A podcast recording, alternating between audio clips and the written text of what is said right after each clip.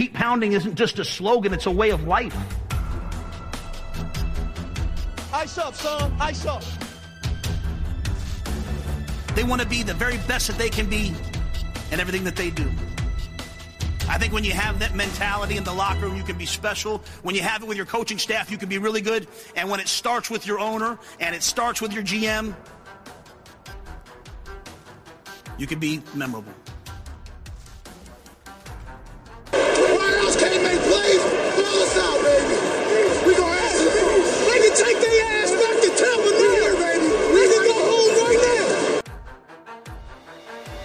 I'm moving someplace and we're doing this in Carolina, the first thing I care about is winning.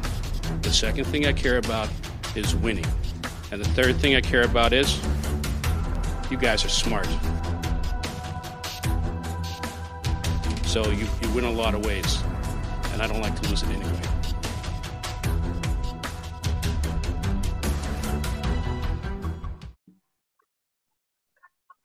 Hey guys, welcome back to another episode of the 70 Forecast. Uh, Matt, Wes, and Corey with you guys this week.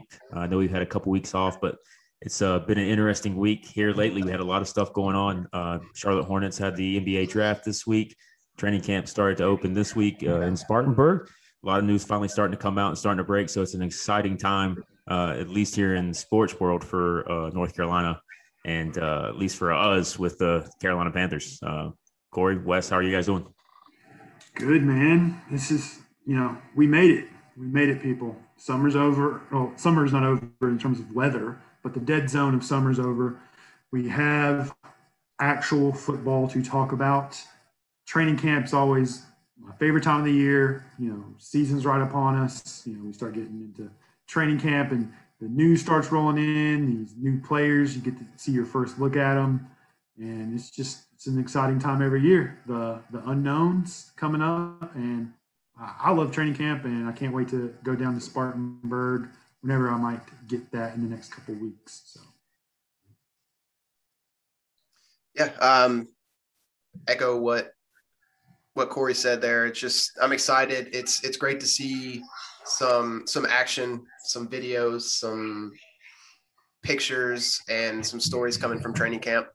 Um, really haven't seen any like crazy hot takes either way of of this guy's just blowing everybody away. This guy's been terrible. So it's been been kind of a, a slightly uneventful first week uh, for training camp standards. But uh, I'm excited to talk about it and talk about the offense and the defense and see some of these how some of these young guys have looked.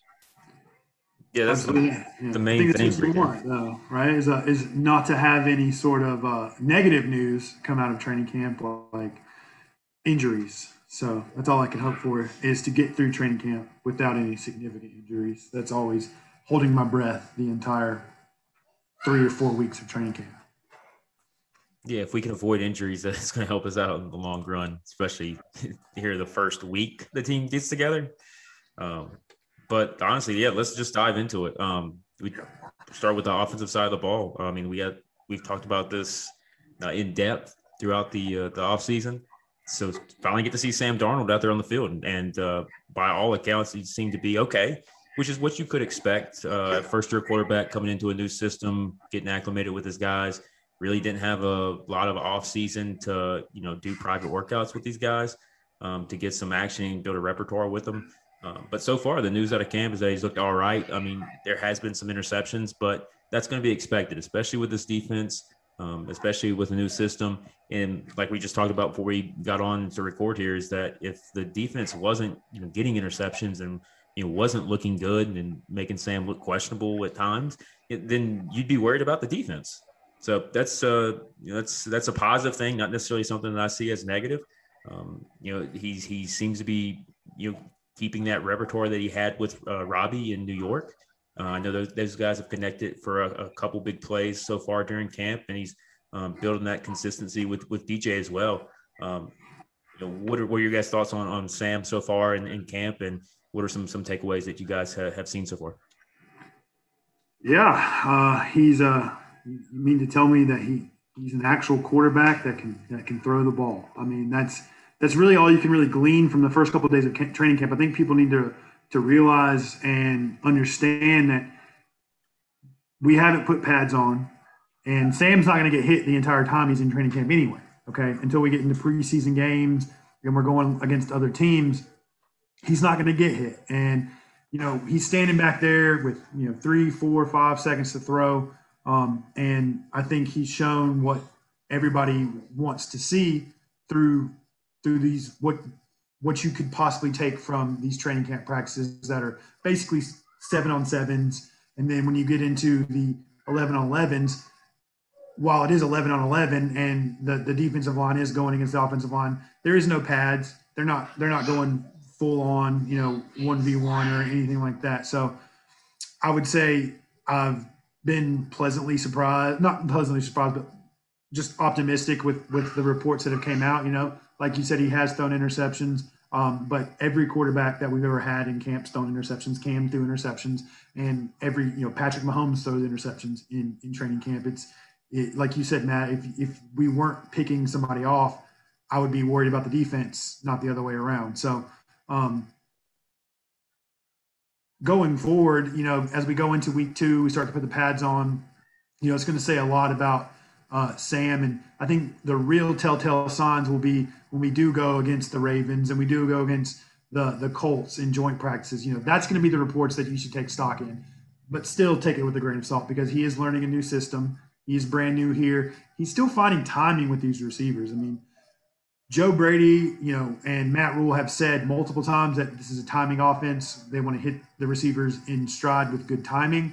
So getting that timing down with a, a, new crop of receivers is is not something that you can just roll out of bed and do. I don't care who you are. It, it takes time to develop and, and, and, and move forward. And the more reps that Sam gets with these guys, I think the more comfortable he'll be. And the highlights that he has made, I mean, that throw to Omar Bayless was, you know, ridiculous. The he's had a couple crazy good throws to, to DJ um, and Terrace. So um, I'm excited still. I haven't uh, seen anything through one week that's going to make me uh, turn turn my thoughts negative towards Sam. I, I, think he's right where we thought he would be. I think he's right where Matt Rhule and the coaching staff want him to be. And like Matt Rhule said uh, last week, when which really got overblown on Twitter. I mean, me, Wes, and Matt all talked about it.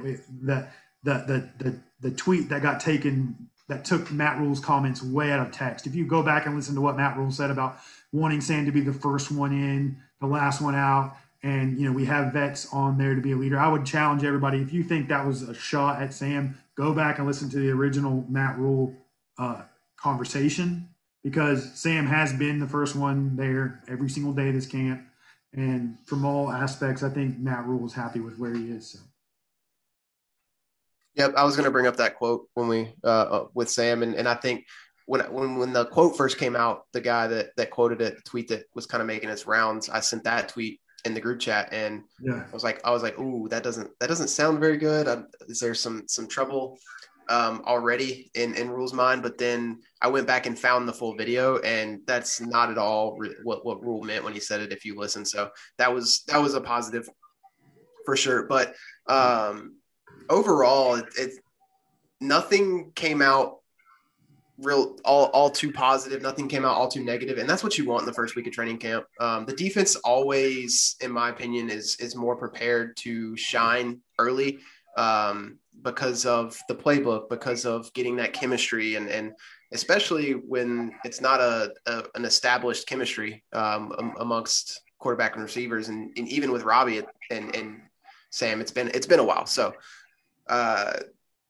with that said, uh, I'm ex- I'm still excited about Sam. No, nothing this week would have changed really at all. Change would have changed that, even if there was a whole lot of picks. It's it's week one, so still remain optimistic there, um, and ready to see what what happens once we put on pads. Yeah, nobody's made any jokes so far about him seeing ghosts out there, so um, that's a, at least a little a little uh, uh, positive uh, out of the situation. Um, moving on a little bit, I mean, we, we like with Sam, um, I mean, he had a couple nice throws and videos that have been put out there. I know Joe, Joe Person um, posted a video, um, or maybe Josh Klein, uh, of the deep touchdown pass to Omar Bayless uh, that he had against uh, JC. and, and the ball was placed perfectly. But just seeing throws like that, you know, it's encouraging. I mean, I know these are throws that NFL quarterbacks should make, but after the last, you know, couple seasons of, you know, overthrown deep balls or no deep balls thrown at all, that's uh, encouraging to see, at least uh, from my point of view. Yeah, I think that's one thing I, you know, I, I had meant to say and I didn't was it's just nice to see uh, a quarterback that's willing to to put the ball in those spots, put the ball down the field, and and, and take the shots over the top. Um, I think we all know who I'm talking about when I when I talk about the reverse of that. But um, like Joe Brady and Matt Rhule have said over and over again, I think the thing to take and the thing that they're working on with Sam is making him realize that this is the best offense he's ever been on. Okay. He's got the most talent around him that he's ever had, and that he doesn't have to be the guy on day one and and and and you know make every single play like you know, check the ball down to CMC you know take take your your your check down routes don't force anything and you know I thought it was interesting when when Rhule was talking um, to the WFNZ guys. I was actually listening the other morning. He was talking about, you know,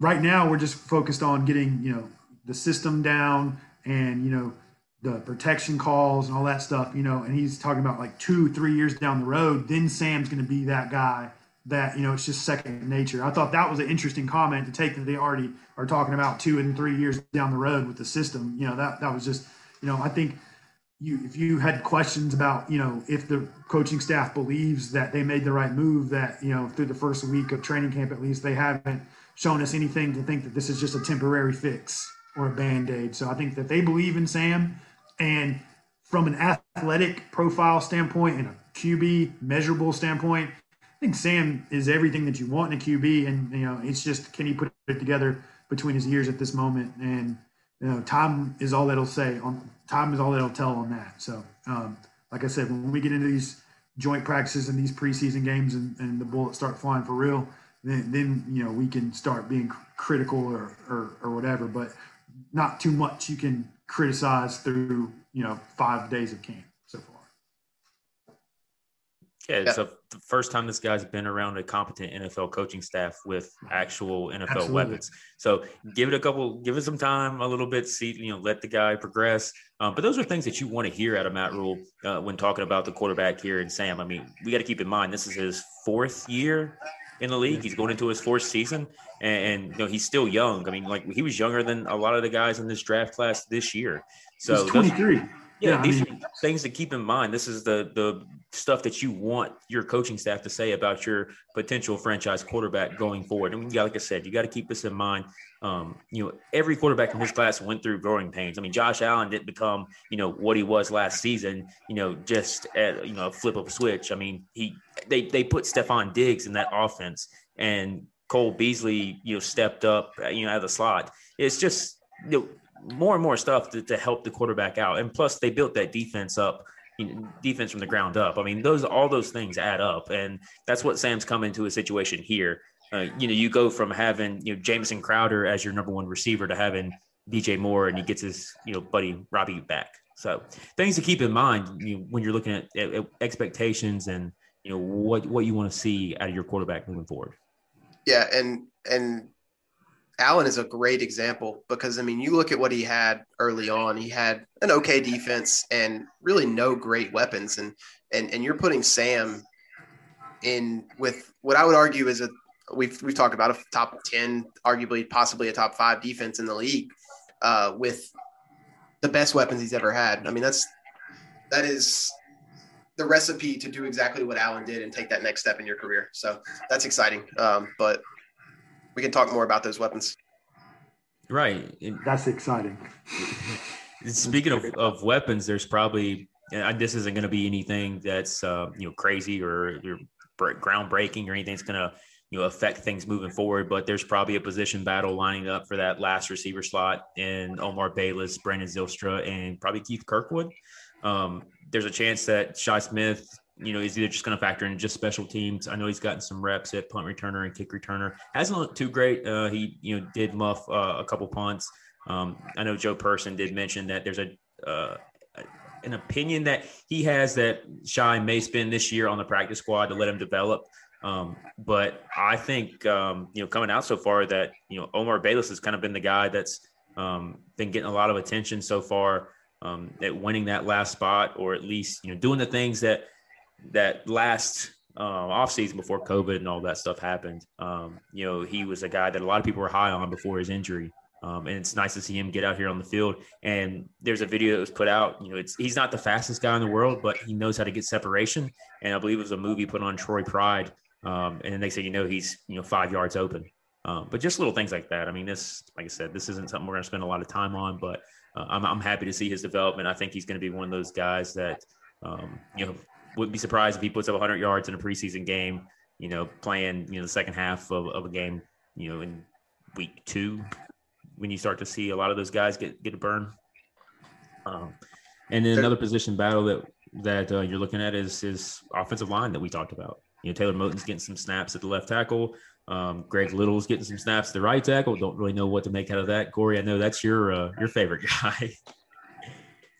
yeah, I mean, I think though, like you know, before we transition into the offensive line, I mean, I did want to say that I had completely, I hadn't forgot about Omar Bayless, but I had just kind of like forgotten about the training camp hype that he was last year. Yep. And then he carried it back over into this year. I mean, and I, you know, we start getting down to cut days and, you know, you're picking, you know, are we keeping six receivers? Are we keeping five receivers? Like it's, I would I would love to be a fly on the wall in those meetings rooms because that is going to be a tough decision. The way that these guys are, are showing out through one week of camp. I mean, all Omar Bayless does is get separation, and if he carries it over and puts, you know, two memorable preseason games together, he's going to be really hard to keep off of the the active roster because you know that is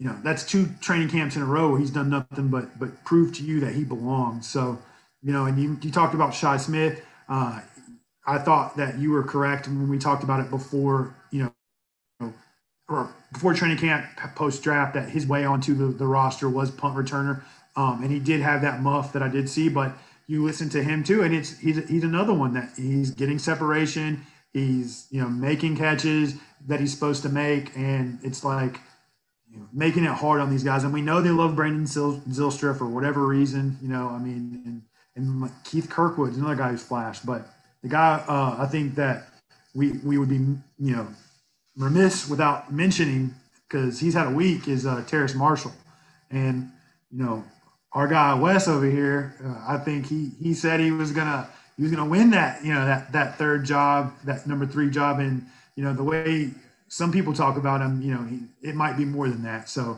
he's had himself a week, uh, some athletic catches uh, in traffic, in space, going up and getting the ball. So I mean, that's exciting to see. I mean, you you want to see that from your second round pick in, in a rookie wide receiver making splash plays in week one. That's that's big. Yeah, I'll I'll, I'll hop in. As much as I'd like to go ahead and call myself right on Terrace, um, it is only week one, so we'll we'll hold off all we'll hold off all judgment. Um, but uh, when you've got somebody like Steve Smith, basically just backing up exactly what you said, um, I, I pat myself on the back there a little bit. Um, for those of you who haven't who didn't see it, Steve Smith was high praise for Terrace um, in a quote this week. So you love to see that out of your second round pick. Um, I've said it all along. First round talent just had the injury that that that caused him to drop a little bit. Um, as far as Shi and, and Omar, I was a little off on my.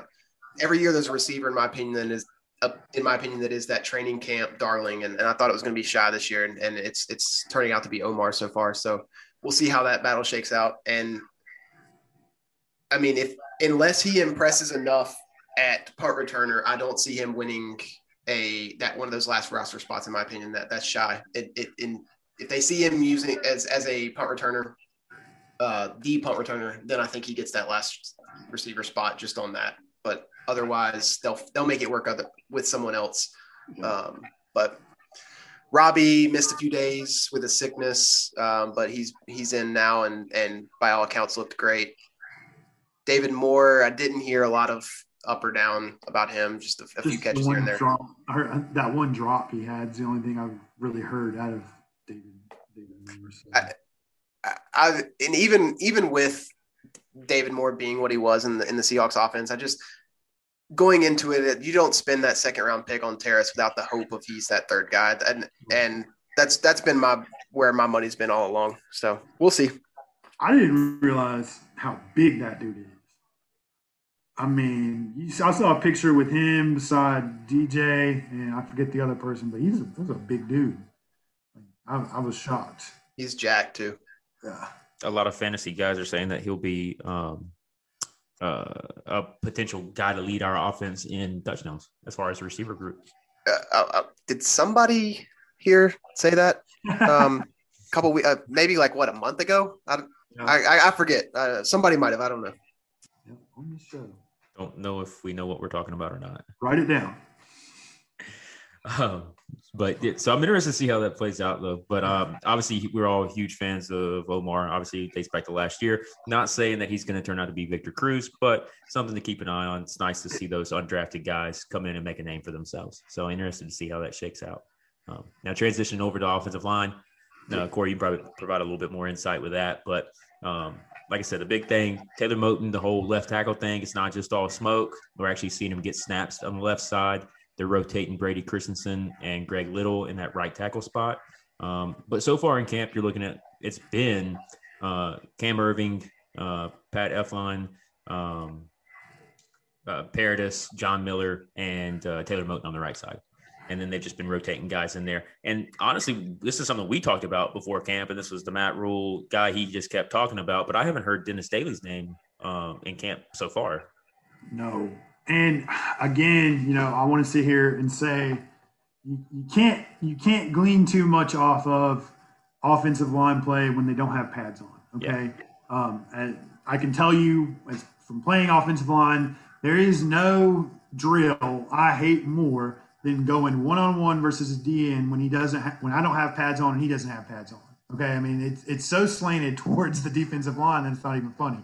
I mean, if you if you think there's not holding on every play in the NFL, you're wrong. If you, you grab those pads and if you don't have anything to grab onto, it, it it's really slanted. So um, I'm going to keep and hold off any sort of judgments until I see them with pads on. Now, the interesting thing is, like we talked about on this show before the season started, uh, what I said was, you know, kind of follow the money. Okay. Like, and that starting group so far has been Cam Erving at left tackle, Pat Elflein at uh, left guard, Paradis, Miller, Moton. Okay. And like Matt said, you know, we have seen uh, when Taylor Moton does slide over to the left side and take reps, it is uh, Christensen at right with Greg Little uh, behind him. So um, it's just something to monitor. Um, I think that I again I listen to WFNZ pretty much every morning, and they had an interview with Taylor Moton. They said that he'd been working on his footwork exclusively on the left side for the past four months. So um, I mean, I think he knew it was coming. I think the staff has you know tried to. I don't want to say they ever let the cat out of the bag, but I think once that snowball started to roll down the hill of, of could he be tried out on the left side, I think there was no stopping it, and and you see that this is a real thing. And my only hope is that if it is a real thing, that they commit to it and let him settle in at that spot and and stop this back and forth stuff. Um, you're either going to do it or you're not going to do it. Okay, so put him over there if, if that's what you want to do because uh, if if you know and again I'm trying to give the staff a little bit of you know benefit of the doubt because again like I said they don't have pads on but um, and if nobody else steps up then you know roll with it. Because if he is your best left tackle and on the team like I said you know before all the training camp started was if he's your best left tackle you're going to pay him that money you might as well put him there. So um, I know how good he is at right tackle. And if he can be even close to the left tackle that he is a right tackle it's a no-brainer for me. Move him there. Let him settle in. Let's let uh, Christensen or, or Trent Scott or whoever it may be battle it out on the right side. And I think you know that'll be the best combination of the offensive line that we can have. I don't like splitting Taylor, Taylor Moton and Johnny Miller up. They're a, a great tandem on that right side, but you know, I think if it makes your overall line better, just make the switch, man, and, and, and let's, let's call it a day.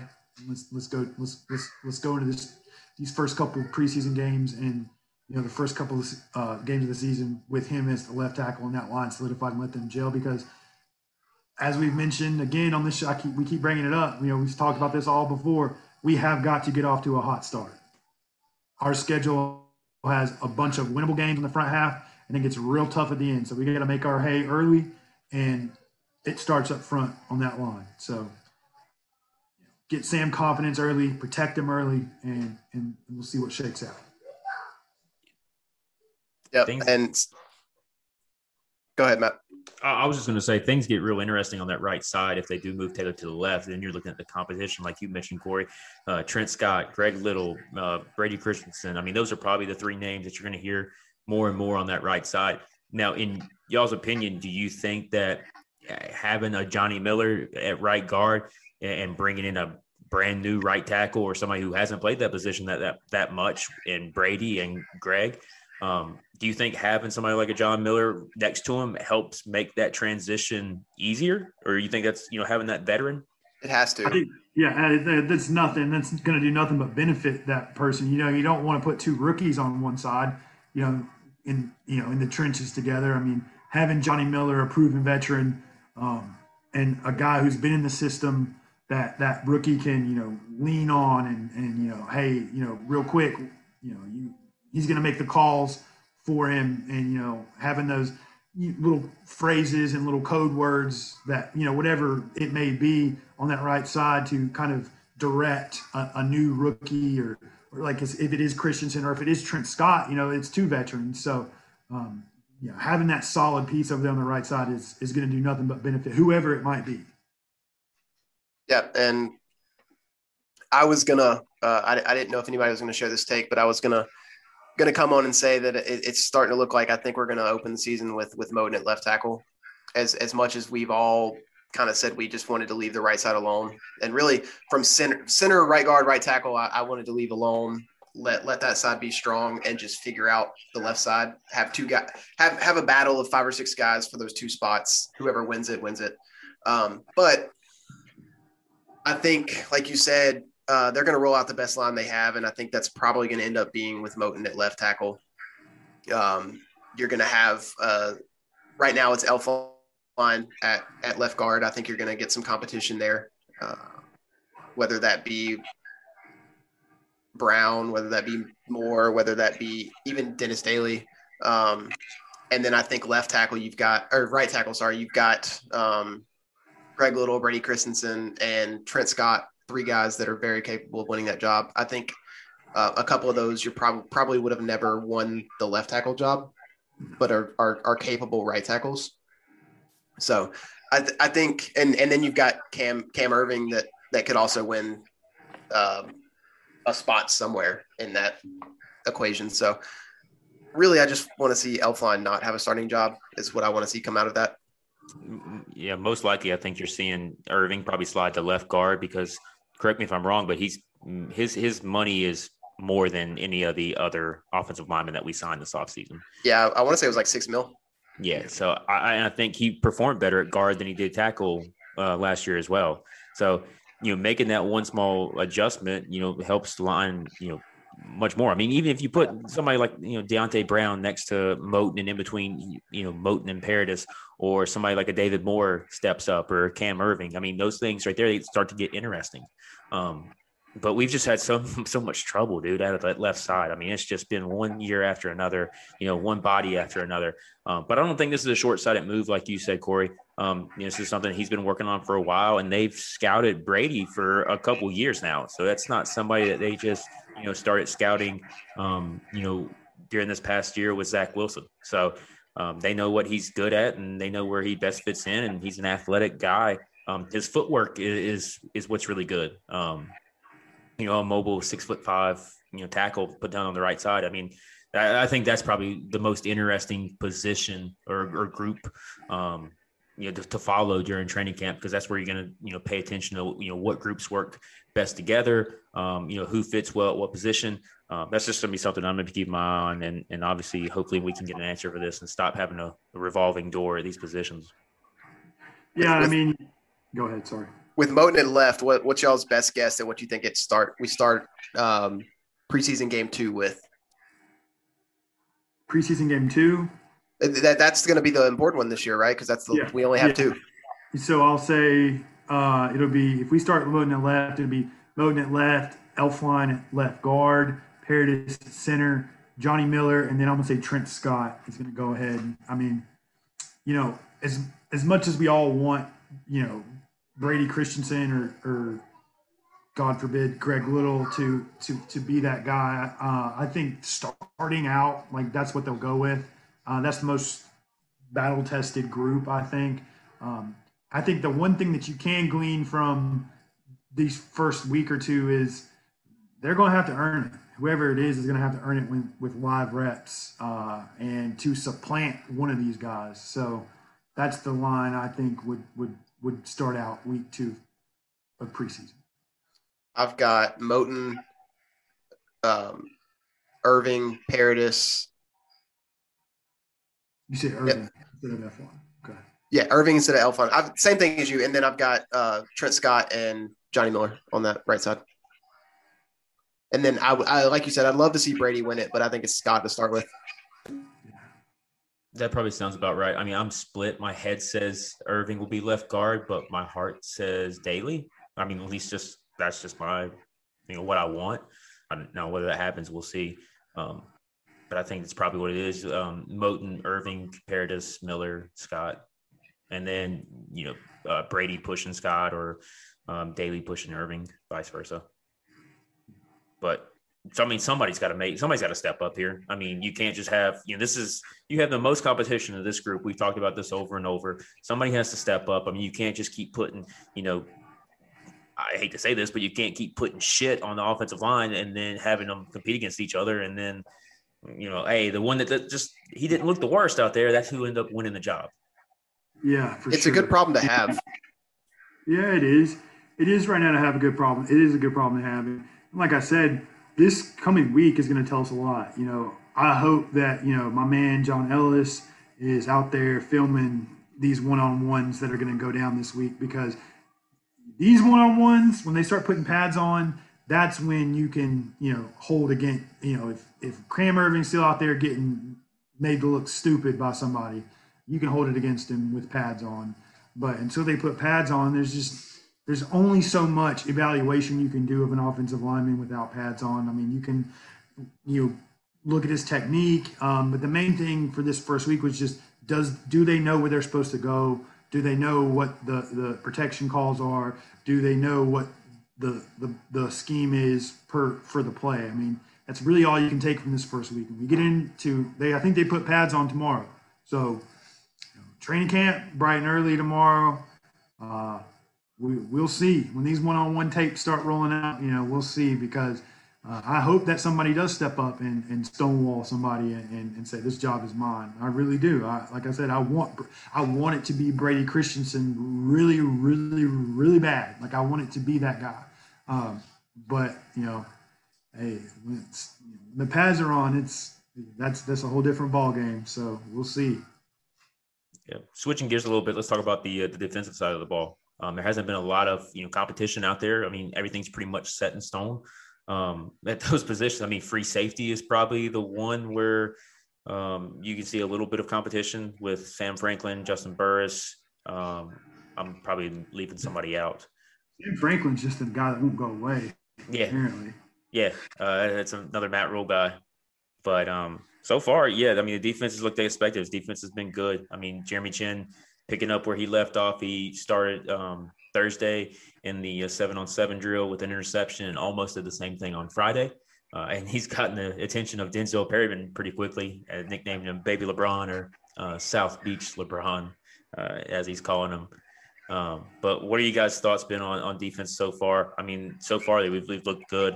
Um, I know, like I said, it's kind of hard to you know get a good gauge on the defense without pads, and especially the defensive line, which we're very excited about. Um, I think starters opened up what it was um, Burns on the right side, um, Reddick, Daquan. It was am I, who am I missing? Yeah, it was. They, they, well, from from what Darin Gantt said, the the base defense was like a three four look with um, Reddick, Burns, you two outside linebackers. Then it was Fox, Daquan, and um, Brown. And then I forget what the, the secondary was Chinn, Burris, Donte, and Jason. Yeah, and and So, to me to have Reddick, Fox, Derrick, and um, Burns on the on on the field at the same time, just that's nasty. That's a nasty front. Yeah. I mean, I mean, you, obviously Daquan and is is good and and just, but that is just so much pass rushing ability there. Yeah, I think, you know, for me, I think that, you know, Yetur, my man, Gross-Matos, I think that he's going to make some noise. And I think he's going to end up supplanting Fox. You're going to have Fox coming off the bench personally.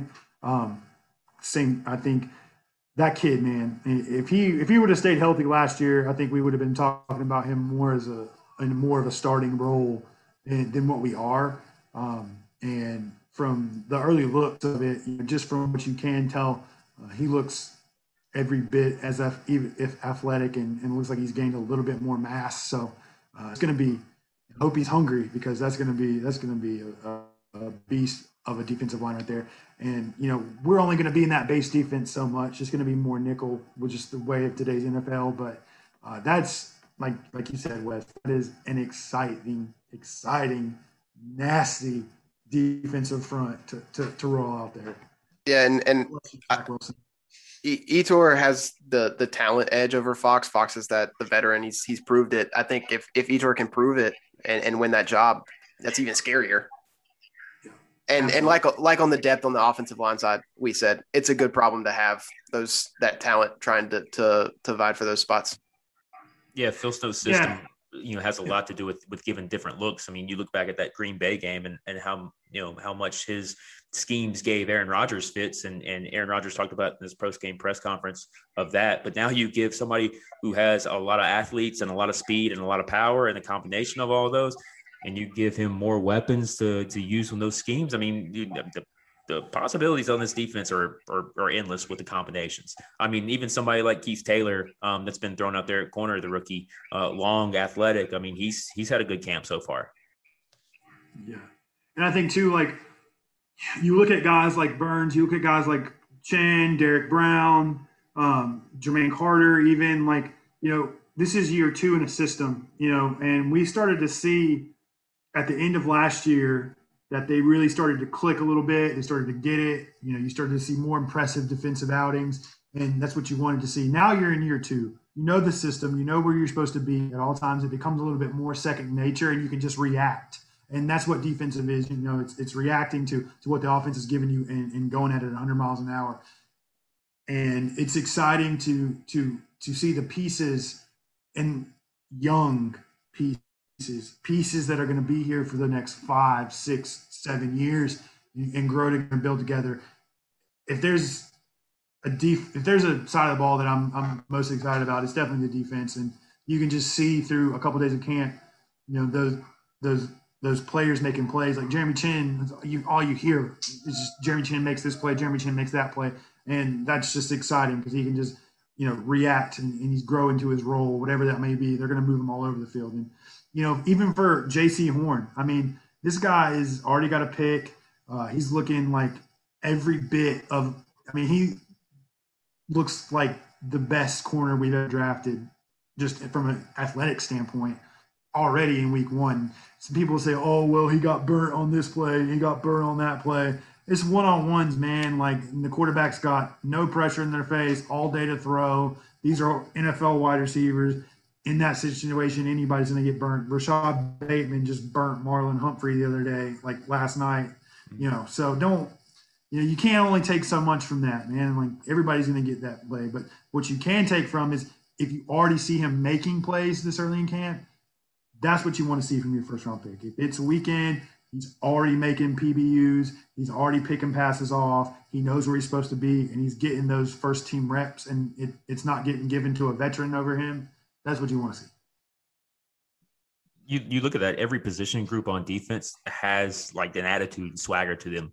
Um, you look at the defensive backs, you have you know Donte Chinn, you have uh, JC, you move to linebacker, you got Denzel, um, you have uh, Jermaine. I mean, even Shaq, for example, uh, and and then um, you know with defensive line. I mean, that's just you know that's Burns, that's Reddick, that's you know they're just guys that talk, guys that are going to bring that energy, and that's what we talked about. We can get that to the offensive side of the ball. Um, you know, and, and we'll see who steps up and be that and, and is that guy on offense. But um, that's just another thing about why I'm so excited about the defense and just you know having just that that nastiness, um, that swagger, that attitude that you know I will talk a little shit and we'll hit you in the mouth. I mean, you know, that's what you want. Yeah, and that's and and I also think that that a couple of them guys are, are playing with chips on their shoulder. Burns gets no respect, and and and I think I mean he probably noticed it a little bit, but I think it's it's gaining more and more more traction and notice with like the the Madden rankings coming out and and all this other all this other shit, all these lists, all these top ten lists, and he's getting left off time and time and time again. And I mean he's taking notice. He's got a chip on his shoulder, and and I'm excited to see him. Uh, I mean, and then JC, even JC's getting disrespected. His Madden, his Madden rankings were less than Surtain's. Yeah, like, come on, come on now. And and so I, I think these are all guys that, that, that take stuff like that and turn it into motivation. So that's that I I like that about about these guys. And the one thing that I I'll be watching with the defense is is when they went to nickel, it was they noted that uh Jermaine got the nod as the second linebacker with Shaq over Denzel. So uh, that's just something that I was noting and um, just just thought found that interesting. Yeah, that is surprising because you know Perryman. I, I thought, for if I'm not mistaken, he was known as a pass coverage linebacker more so than a run stuffer. So I was surprised by that. But I did want to say about the defensive line too, like looking at Daquan and Brown, who are you going to double team? I mean that that's a load. Both of them are are, are men. Those are big dudes. Like and with that, you got the that, man. And you've got the speed on the outside. So with all right. those guys across there, there's not one that you can just pick and say, "We're going to double team that one" because someone else is going to hurt you. Absolutely. And we go back. You know, we talk we, talk about all these names like YGM, Fox, uh, even you know Daviyon Nixon. You know, we'll see what he is once the pads come on a little bit more. Um, you know, it's we're going back to 2013, 2015, not so much 2015, but 2013 when we had that platoon of guys that were always fresh coming in off the bench. And that that's what you want at, at the defensive line is to be able to rotate those big bodies, keep them fresh. When the fourth quarter rolls around, you've got a lead. You can say, "All right, you know, just go go get them and just re- release them." And so having that platoon of guys is, is so big, and it's so nice to finally have young, upcoming athletes on the defensive side of the ball and guys that can get after the passer. Because I, I know that like we've had you know very solid defenses for you know the better part of a decade, but we had to we've we've been having to manufacture sacks for the past what five years, and what I mean by manufacturing sacks is you know having to bring blitzes to get to the quarterback, having to you know bring more people than the offensive line can block. When you can get pressure up front with your four guys, that's when magic starts to happen on the defensive side of the ball. And I think that we finally have a group of guys that are going to be able to get pressure on the quarterback, and we're not going to have to bring these blitzes all the time to to generate sacks. And that's a big step in becoming an elite defense is having those guys, those horses up front that that don't need a blitz to get to the quarterback. Yeah, player development, that's a big, a big thing. And that's something that we, you know, kind of got away from there for a little while. But you look back at those teams, like you mentioned, Corey, we had a, uh, we built that defense up, you know, in Ron's era, um, you know, and the defensive line was, you know, at times were, you know, a, a staple when we drafted Kwan. um, when we drafted Star. Um, Star was Star was pivotal in turning that that um, the run defense around. Um, you know, just adding him in there, and then you look at you know the development. You know, guys like Mario Addison um, that you know just he he played special teams. Uh, you know, for the early part of his career. I mean, he would come in like third down and just be a speed rusher. Greg Hardy. Yeah. Like, I mean, you know, for all of Greg's personal stuff, I mean, I love Greg as a football player. I mean, and, and, and what he brought to that 2013 team. I mean, and then you saw 2014, you know, how things start to fall off when you just took away what 13, 14 sacks, uh, you know, for a year. Yeah. He was electric to watch. So much fun.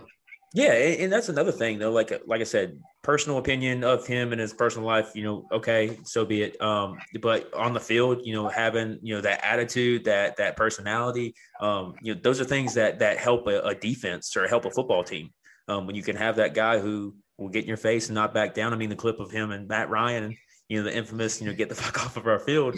Um, yeah, I, I mean, that's that's the stuff that you know, as a fan, that you you want you know that attitude around your football team, especially your it's, defense. It's big. It's big. You know, like like going back to those years, you knew like you know if you're in the final two minutes and the opposing offense is you know trying to make a drive, you knew that Greg was going to do something. He was going to make a play. He was going to make a sack, or you know he's going to get in the quarterback's face regardless and make it hard on him. And we haven't had that in a while, and now we have two of them in in Reddick and Burns and then if you know with Brown having you know big Daquan over there next to him, I mean you might start to see some of that you know true three technique that that everybody wanted. You know that, that more Fletcher Cox role where he's rushing the passer, pushing the pocket. You know when he's not got double teams and triple teams on, him. You know so I, I'm just man, this defense is going to be something to watch, and I'm excited for it. Yeah, I'm I'm excited, like you said, to, to be able to see Derrick do some pass rushing this year. Um, and and when you with the pass rushers we have around him, it's just going to be so much fun to watch. And I feel like he wasn't freed up to do that last year. But uh, another interesting thing to watch, I feel like, is who ends up at nickel for the first two games with Bouye suspended. Um, and you mentioned Keith Taylor having a good camp, but I'm not really sure he he really profiles as a nickel. So what like what do you they, guys think?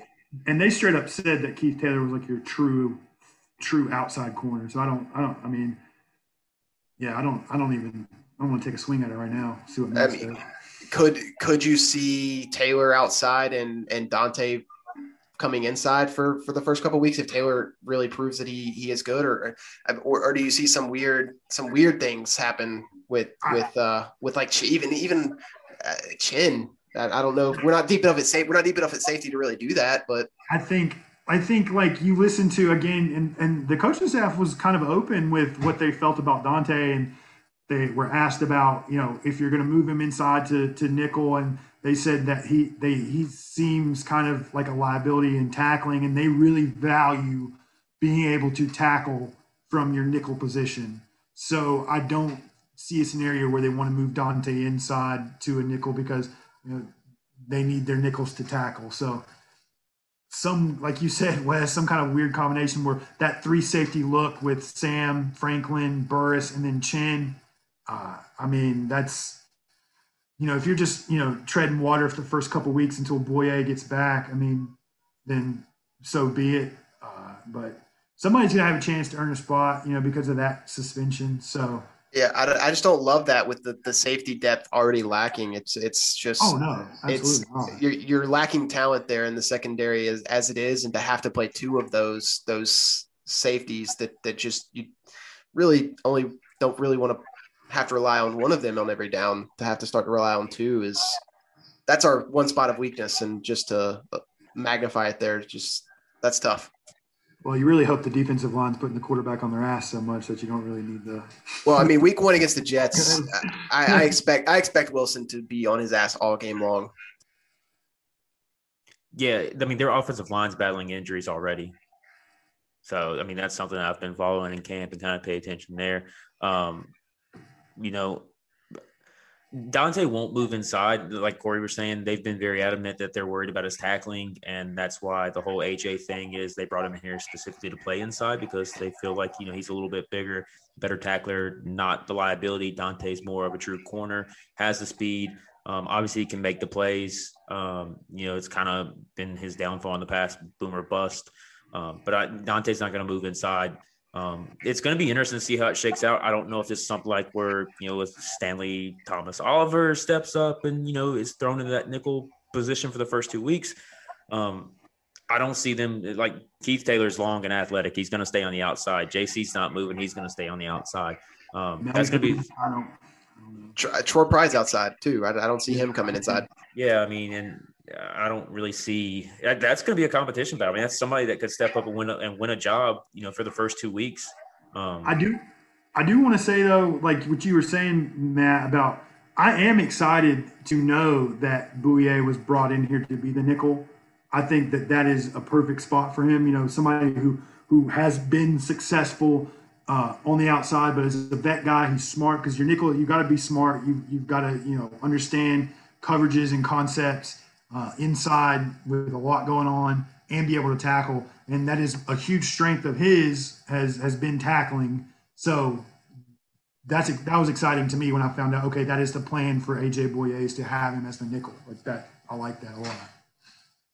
Even though you know, two two weeks in, we'll we'll get to see it. But yeah, I mean, and it's not going to kill us. I mean, that's the good thing. I mean, because by all accounts, it seems like for whatever reason in the world that the New Orleans Saints are going to start Taysom Hill over Jameis um, this season. So that's Zach Wilson, a rookie quarterback in his first game, week one, and then that's uh, a uh, gadget quarterback, tight end without Michael Thomas. Without Michael Thomas. Yeah, yeah, uh, without Michael Thomas.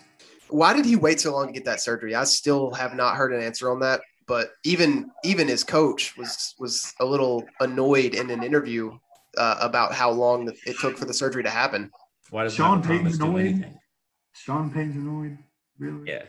The, that whole organization. I don't think Sean Payton has a has the right to nitpick what anybody does, but um, I, I don't know what what the Saints' plan is. I don't know if they have one. I don't. They're just following to Deshaun Watson. Maybe going to bring him in and have him play safety like he is in Texans uh, training camp so far. Um, I don't really don't know what's going to happen. Um, but that, that's I think Michael Thomas. Michael Thomas sees the writing on the wall. He's not got you know little little breezy back there going to throw these five six yard routes to him anymore. He's not going to get 130 catches a year anymore. So he's like, they're gearing up. New Orleans, I think, is gearing up to be run heavy focus here in the first couple weeks of the season because you, you look if they go Taysom, then you're going to get him probably 10 carries a game.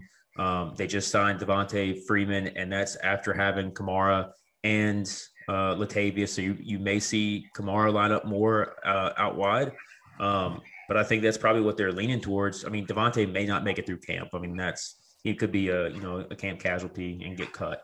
Uh, I haven't seen the contract figure, so I don't know what it is. But I think if you're looking at New Orleans, the smart money is that they're probably going to look to be run heavy at least early on in the season. It'd be the most it'd be the most Saints thing ever to end up with with Deshaun before Week One somehow. I just somehow speak that into the existence, man. Uh, but, Matt, so, so, you get Deshaun though, okay? Who's their who are their starting receivers right now? Um, I, I gotta pull that Tra- up. Tre'Quan Smith and I feel like I'm forgetting a, maybe a pretty obvious one, but Tre'Quan Smith is definitely going to be one. I know Adam Trautman's the starting tight end. Where's Jared Cook these days? He went to oh he he left, but I don't I forget, I'm forgetting the top of my head. He didn't go back to Green Bay, did he? I think he went to Los Angeles. Huh. Rams. Maybe. Yeah, yeah, I think you're right. I could be wrong. I, I, I know he's not there anymore. I, they cut him and Josh Hill are not on the team anymore. It's Trautman. That's it. Wait, this, this is what you have to do when you you know you manipulate the, the cap, and then somehow they just signed Prince Amukamara and somebody else. Well, uh, either way, I'm basking this because you know they're going to make me eat my words and somehow go you know 11 and six or something like that. But God, I hope oh week two, I just want to. I hope hey. Matt just beats the breaks off. Y'all ready for this wide receiver room? Yeah, let's do it. I, I'm Michael Thomas, who's on the pup. Yep. Tre'Quan Smith. He's all right. Marquez Callaway. Okay. De- Deonte Harris. Okay. Juwan Johnson. Ooh. Lil Jordan Humphrey. Lil Jordan. Tommy. Tommy Lee Lewis. Oh my God. and and Jalen McCleskey. Okay, so We finally found the the wide receiver room that the Jets are better than. Yeah. So this, so here you go. So if you're a fantasy football player, uh, my words of advice is to take Alvin Kamara within the first three picks of this draft. They're gonna be feeding that boy. And, and- Yeah. and he's and like Good you said, thing he he's got got to play some slot. He's got to play some play some slot at this point with that with that receiver room. I mean, Freeman can catch the ball too. So I mean, you're going to put them two on the field. I mean, is that what you're going to try to do? You're going to try to have them, you know, have. Are you putting Taysom at tight end and Some- some, some guy- some- in there a little bit? Some running backs with questionable hands catching a, I a just- tight end, a tight end quarterback, I a just tight want end to playing be. quarterback. I want to be on the sidelines week two when you know we take the lead early and it's just uh, you know bloodbath. I want to look at Matt Rhule and do the old remember the Titans. Run it up, Matt. Leave no doubt. Um, also, Nick Nick Vannett is their starting tight end with Trautman as the backup. Oh man. I mean, it's rough. But if- you know, hey, let's see what happens. Yeah, uh, I mean, But they've got Ram they've got Ramczyk block.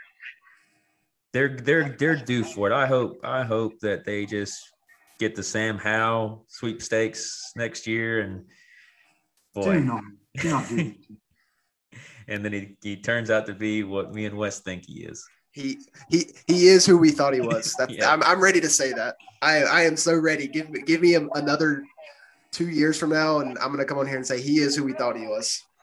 When he's holding that, he's gonna win the Heisman this year.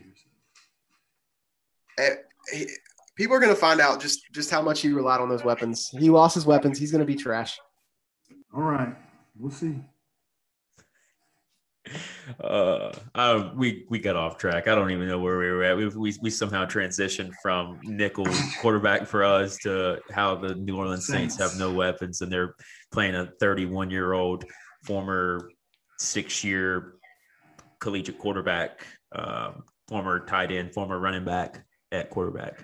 Does he know how bad his contract is? Though? Like, If you're him, no, but I mean, like you know, he, he's like, oh, if I just got a job, now I'm gonna make 25 million, and you know, I might not have a job tomorrow and might not get paid tomorrow, but at least I'm getting that money. Yeah, he's got to know that at, at any point they're just gonna Yeah. they're just gonna decide it's over, and how'd they talk him into that? Is what I'm trying to figure out. because he knew it was he knew just how bad it was, and he had already made a little bit. He had already made enough from it, so it's just like okay. And and I I I imagine from doing it, some of that got turned into signing bonus. He's like, sure, I'll take this up some of this up front. Yeah, make uh make minimum as a backup tight end, or let me go ahead and make twenty five million dollars, even though I can get cut tomorrow. I'll, I'll make a I'll sign a hundred million dollar contract. I mean, how dumb are the He's got. If anything, you know, if anything bad happens with the Saints, he's got a job and a future as Troy Aikman's love child. So it's all that matters. He's set. He's gonna be okay. do the Falcons finish ahead of the Saints this year? Ooh. I, they'll find a way. Some Arthur way. Smith is Arthur Smith's a hell of a coach. I think. The, I think the I mean I think the Saints find a way to figure it out, get it done, just in Saints fashion. As much as I hate to say it, I think the Falcons are going to be pretty bad. I thought Arthur Smith was. I think the report was he was trying to get back to you know running the football a little Yeah. bit more down there. I mean, so that's good for Mike Davis, but um, eh, either way, th- th- those two teams are a few years away.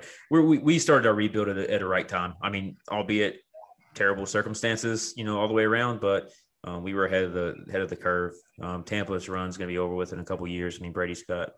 I still don't understand. Like, they're got to be facing some type of um, penalties for the whole Brady playing on a torn MCL for his entire season and that not getting put on the, the injury report. Yeah, they they there's been mention. My guess is a draft pick and a fine. If if I had to guess, but there's there's been people mentioning that they would they pay, face possible discipline. I have not a single bad word to say about Tom Brady. Though. Uh, At, at the end of the day, if, if that helps, it if you think it gives you the competitive edge, they'll trade they'll trade that draft pick and a, and a fine for that Super Bowl all day long. Absolutely, I would. So, uh, let's just close this out with Joey Slye. I think that that's where we're at right now. But went five for six last night, missed a missed a 48 yarder. Uh, I think we all are in agreement that um, we're ready to move on from from the Swole Slye era. Um, but hopefully the accuracy issues improve a little bit and um, he gets it straightened out. We're just tired, at least me personally, I'm tired of you know the missed extra points and the missed 50 yarders. Eventually, um, those are things that have bit us in the ass before. Uh, when you're trying to take that next step to go from you know what five wins to uh, you know nine, ten, uh, those three points. How many games were we, were we in last year that was decided by one score or less? Like eight. Yeah, was. Um, we we were in 13 one score games last year. We won five of them and we lost eight. So. Yeah, so it comes down to that. You those are he missed well albeit it was like a, almost a 70 yard field goal against Kansas City. Yeah, um, I put down Teddy yeah. a little bit, but I was gonna say, but Matt, he can kick it 70 yards. What like well, who cares about accuracy? That's the thing, and you said it perfectly, Matt. Like when it comes to an NFL quarterback, especially with the way they move, or sorry, NFL kicker, especially with them moving the extra points back, like I just want to, you know, you don't have to be, you know, Justin Tucker out there kicking 65 yard field goals. Like they're nothing or anything like that. Just make your extra points and make your inside 50 yarders. That's all I ask. Yeah, just you should be able to do that. Like be money from 45 in. Just right, right. And make your extra points. Yeah, anything above For 50. God, make your extra points. Like, come on, man. Extra points should be like a 98% conversion, you know, unless you're blocked. Honestly, like you should not miss extra points. Um, you once you get above 50 yards, uh, when it comes to field goals. I think then you're probably, you know, happy with 60 40. I think 50 50 is probably, um, you know, realistic, but I mean, I'm taking 50 50. I'm happy with that. If you can be like a 90 percent kicker from, you know, 10 to 40 yards, I think anybody in the NFL would take 50 50 from 50 yards out. Right. 100%. I mean, Hear me out. Hear me out. Let's just go for two every time. I mean, with um, it's not realistic, but with the weapons that we have, you're not going to get an argu- uh, argument from me not to do that.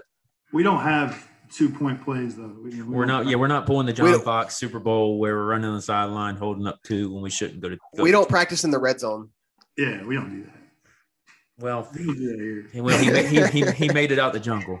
Yeah, that's God, all I'm gonna. He made it out. He made it out the jungle when he threw three intercept. He three interceptions yesterday. The graphic made it even worse. Like that awful graphic that he like. I think you know the the one liners that came out of that were just so funny. He put me in the jungle. I'm like, man, I'm so happy that he decommitted from Miami, and so that I don't have to.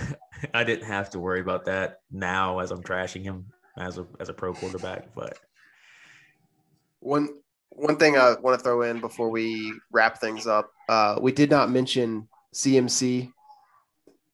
Didn't see much about him, but as long as he's healthy, I don't care what happens in camp with him. They as long could, as he's healthy. Dude, they could put CMC in bubble wrap and keep him on the sideline for the rest of camp, and I would be completely fine.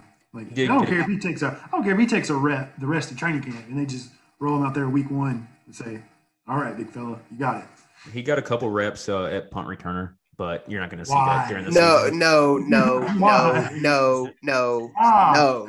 Yeah, Don't I mean, no, you're you're not going to see him just like you're not going to see DJ there anymore. Um, I don't know what it was. I don't know if it was just to give the guys a break or somebody to, him to coach somebody up on you know technique or whatever the case may have been.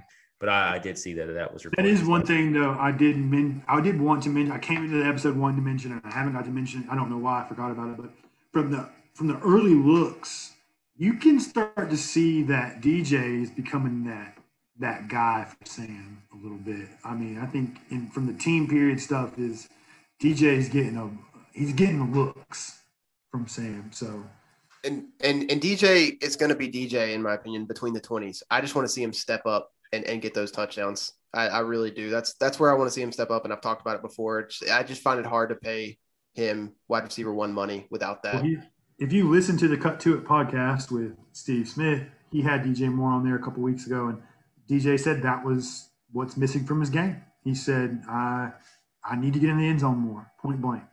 I mean, so even he knows it. So he also did say too about him being more vocal as well, and he knew that he needed to to kind of be that guy. Um, he said, you know, his first you know, year as a rookie, and even his second year, he was just kind of more um, you know laid back, not not that guy who's vocal. And he said now the guys are starting to turn to him and you know ask for advice or you know you know try to try to help them um, grow their game as well. So those are those are things that you want to see out of somebody to step up and be a potential leader um, and a guy who's your arguably number one wide receiver. But yeah, and and back to CMC. Uh, I don't know if you guys follow David Newton, but if you saw his picture of him reporting to camp, he came in a little thick. Six three, two eighty. I believe is probably what that was. No offense to that guy actually was, but let me just say this: ESPN, can you please hire another beat writer? I don't really know why this guy still has a job. I could say some things, but I'm not going to. I will leave those to Twitter um, because it involves Twitter, it involves David Newton's Twitter, and I'm going to leave that alone. But um, yeah, this guy's awful. Between the misspelling of players' names, um, I, I don't know if he's just trolling at this point or he just doesn't care, or maybe he's showing his job drunk. I don't. It's it's like the Bob Nightingale of, of, of baseball at this Wait, point. It's, it's it's it's they have to be trying to be this bad.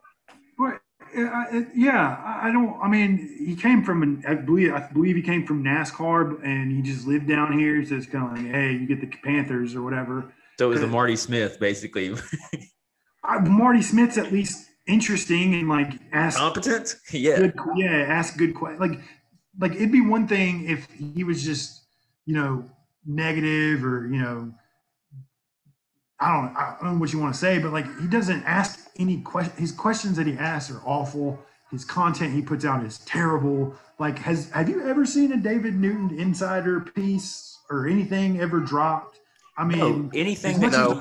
And and that's probably why Panthers are so lacking on ESPN because our ESPN beat writers absolutely terrible. Every quote or every story that he puts out there is recycled from some something somebody else asked. Like the, the questions, like they put it on ESPN.com. It's like a little bullshit article of him using a Joe Person question or somebody else's question and types up a, a 150 piece article. I mean, 150 word article, and it's like yeah, it's awful. It's generic and bland, and, and, and it's terrible. And you know, me and Joe Person have had our back and forth on Twitter. I think I'm still blocked for some can thing. I don't remember what it was exactly, but uh, I mean, I would like to see Joe Person. I mean, at least he asks tough questions and, he, and, and puts content out that's you enjoy. For his athletic content's good, and I, I, don't know that he wants to leave the athletic. Is the, I think he's got a good thing going over there. And um, for anybody who doesn't have an athletic subscription, uh, I think I've said it before. They do not sponsor us in any way, shape, or form, but I love mine. I read it uh, either daily if I get a chance or try and recap on it before we come on here and talk and just get some notes from person. So um, that's that's who I get a lot of my Panthers content from person, and then John Ellis I get a lot from. Um, John, if you don't follow, if you're a Panther fan and you don't follow John Ellis, again, he's not in any shape or form or you know tied to this affiliated with this podcast. But if you don't follow John Ellis, I don't know what you're doing with your life because he is by far the best Panthers content outside of the Panthers social media team that there is. So, yeah, at one Panther place, the number one. If just we'll give John a little plug there, he deserves it. This is the thing. It's like it's, it's what's always kind of bothered me, at least when it comes to you know the Charlotte media. Uh, but the the media in itself, you know, that has such a big thing to do with with growing a fan base and getting national attention as well. Um, because if you're not breaking any news, you don't have any guys that's, that's plugged in with the national. I mean, with the with the front office or you know asking those questions or putting out the good pieces. I mean, that's not going to get attention. That's not going to help grow things and, and give your fans insight. Like you know you know. Uh, that was kind of like my big thing with like Rick Bonnell when it came to you know Charlotte Hornets. I mean, you know, Rick passed away recently, but you know that was always like my thing it's like you know how many times did a local writer you know break a story um, you know, you you never see that. You know, guys are getting scooped out by you know, and and Woj and all them. They're they're great at what they do and they're paid for what they do. But you know, you want those local guys to give you the insight into like what's going on in the organization, or at least break a story every now and then. Like that's absolutely like I mean, the Panther side is is you know tremendously better with the local guys. I mean, it's gotten better over like the last probably five or six years. Um, it didn't used to be that way, but it, it's gotten better. And like those are things that you want to see you know as a fan and you know just you know just insight and to kind of help grow the grow the fan base and grow um i guess attention. My, that's just me just kind of ranting about the whole like david newton thing. Like that's our national beat writer and he's he's a joke of a reporter. Um I don't know. I, yeah, I don't. I don't care. Like I, this is a podcast that we hope grows and, and, gets you know more attention and stuff like that. And I have no problem saying that David Newton's you know, for whatever he might have done at ESPN, he's been there for 20 some years, I think. Like, great, man, you've had a great career, but man, you you cannot cover the Panthers, and I, and it sucks because, like I said on the Cam episode, who the the Charlotte media missed a golden opportunity because the media person that was around and, plugged in and could have gained Cam's trust and, and gotten some exclusives or, or whatever with him man, they missed out on a golden opportunity because that was you know, such a such a good opportunity to to to get ESPN headlines and ESPN. You know, pre, when you're watching, you know, pregame on Sunday, the those insider stories and stuff like that. So, uh, I mean, that's what you want to see. And like you said, Matt, we never get those ever. No. That's just uh, that's just like I said, just miss me nitpicking and just us, you know, just being fans and it's coming out. But you know, you would like to see a little bit of insight out there. I mean, and if, if shake it up, like you shouldn't have this day and age, you shouldn't have 60 and 65 year olds be the majority of you know the national media coverage out there anymore. It's just not, it's just not ideal as a company. But that's neither here nor there. Obviously, like we're trying to grow our own thing and and, and do that separately and differently and provide a, a, little bit of a different insight on it. Obviously, from a fan perspective, with a little bit of uh, knowledge and um, insight that we have. Um, we're not going to be breaking stories or anything like that because we don't have those type of sources. But right. you can at least watch the game and you know the organization and, and know what's going on enough to talk about it and provide real actual insight. So that's uh that's our rant for for this. Um guys, let's uh let's wrap this up. Anything you guys want to want to add any closing remarks before we get out of here? Just again reiterating that it's week one training camp. Guys, don't get too high, don't get too low. Uh, there's going to be ups and downs. There's going to be bad days. There's going to be good days. And, you know, I, I would say, you know, all the grace that we're trying to give Sam Darnold and, and some of these young guys. Just remember too, this is a, a coaching staff that is really, really new. Um, this is really the first real training camp that they've gotten because of COVID. Um, you know, Matt Rhule said the other day that that was the biggest crowd down in Wofford that he's coached in front of since he's came to the NFL. So this staff is new. They're growing. They're learning just like these players are. Um, and you know, when you see bad throws, you see bad reps from people. You know, it's not the end of the world. Uh, Jaycee Horn is not a bust because he gets you know beat deep by Omar Bayless in one on ones. Know, let's let's take a step back and remember that they're there down there in Spartanburg trying to get better every single day. And you know, we've got an upcoming season where 17 games of uh, that we get to watch, and, and they're going to be ups and downs every week. So just remember that and to any media members, just keep doing what you're doing down there, keeping this content pouring out. We we love it as fans. So. Yep, I'll just add temper your expectations. Um, like like Corey said, that's that's pretty much all I was going to say, and just hope that everyone comes out healthy. Don't get too excited one way or the other. Just yeah, enjoy the enjoy the football content and just hope for no injuries. That's it. Yeah, that was the, the thing I was going to nail. Just uh, if we make it out of camp with no major injury to any starter, I'll be extremely happy. Um, but just kind of for you fans, just stay cautiously optimistic. Um, you know, take the progress day by day. Um, this week will be a big week to kind of see where the team or team is at currently, where the guys are at currently. Um, you know, when the pads start to come on and you start to, you know, there's the hitting. Um, you know, then you'll see a little bit more about you know where the team is at and kind of figure out where expectations should be going into week one. But um, as always, guys, uh, definitely rate, um, uh, subscribe to all of our content. Follow us on social media if you don't. That's 704cast on Twitter and 704cast uh, on Instagram as well. Um, probably this week or sometimes next, sometime next week, we will be giving away two tickets to one of the preseason games. Um, so we'll have more information on that as well. Please, um, we'll be posting that on our social media, but please um, follow us and so you guys can uh, take advantage of that. So, um, guys, that's uh, that's all I've got. Yep, we'll see you next time. Like you said, if you're a praying person, pray for no injuries. Yeah, we'll be back uh, next week. Try to recap uh, this upcoming week uh, from Spartanburg, and uh, hopefully see uh, what kind of developments we got. But um, we'll talk to you guys next week.